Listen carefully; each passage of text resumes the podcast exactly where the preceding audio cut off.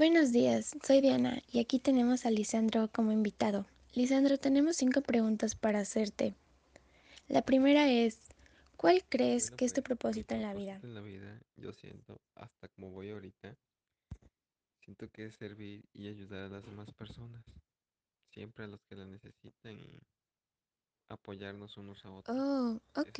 Y dime, ¿cuál sería, bueno, como tú lo consideres, el pilar más importante para que lleves a cabo todos tus propósitos que tienes en la vida? importante es la oración y el apoyo de mi familia y de mis amigos. Eso es muy indispensable y es único para alcanzar tus metas. Sí, tienes razón, el ¿Tú qué apoyo de la familia es muy importante.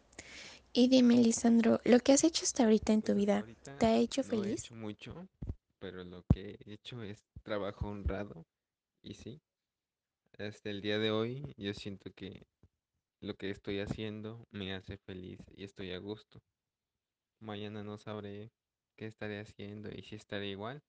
Lo que me queda decir es que me encanta disfrutar este presente que tengo y pues qué mejor que Qué sea con buenas amigos. palabras, Lisandro.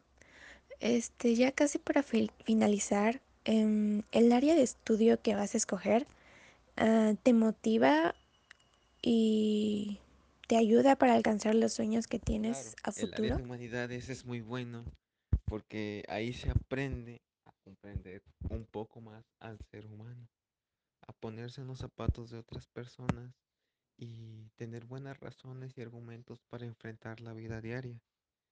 Siento que esa área es muy especial para nosotros que tenemos el, la iniciativa o la idea de querer ser sacerdotes Sí, el área de humanidades es, es interesante.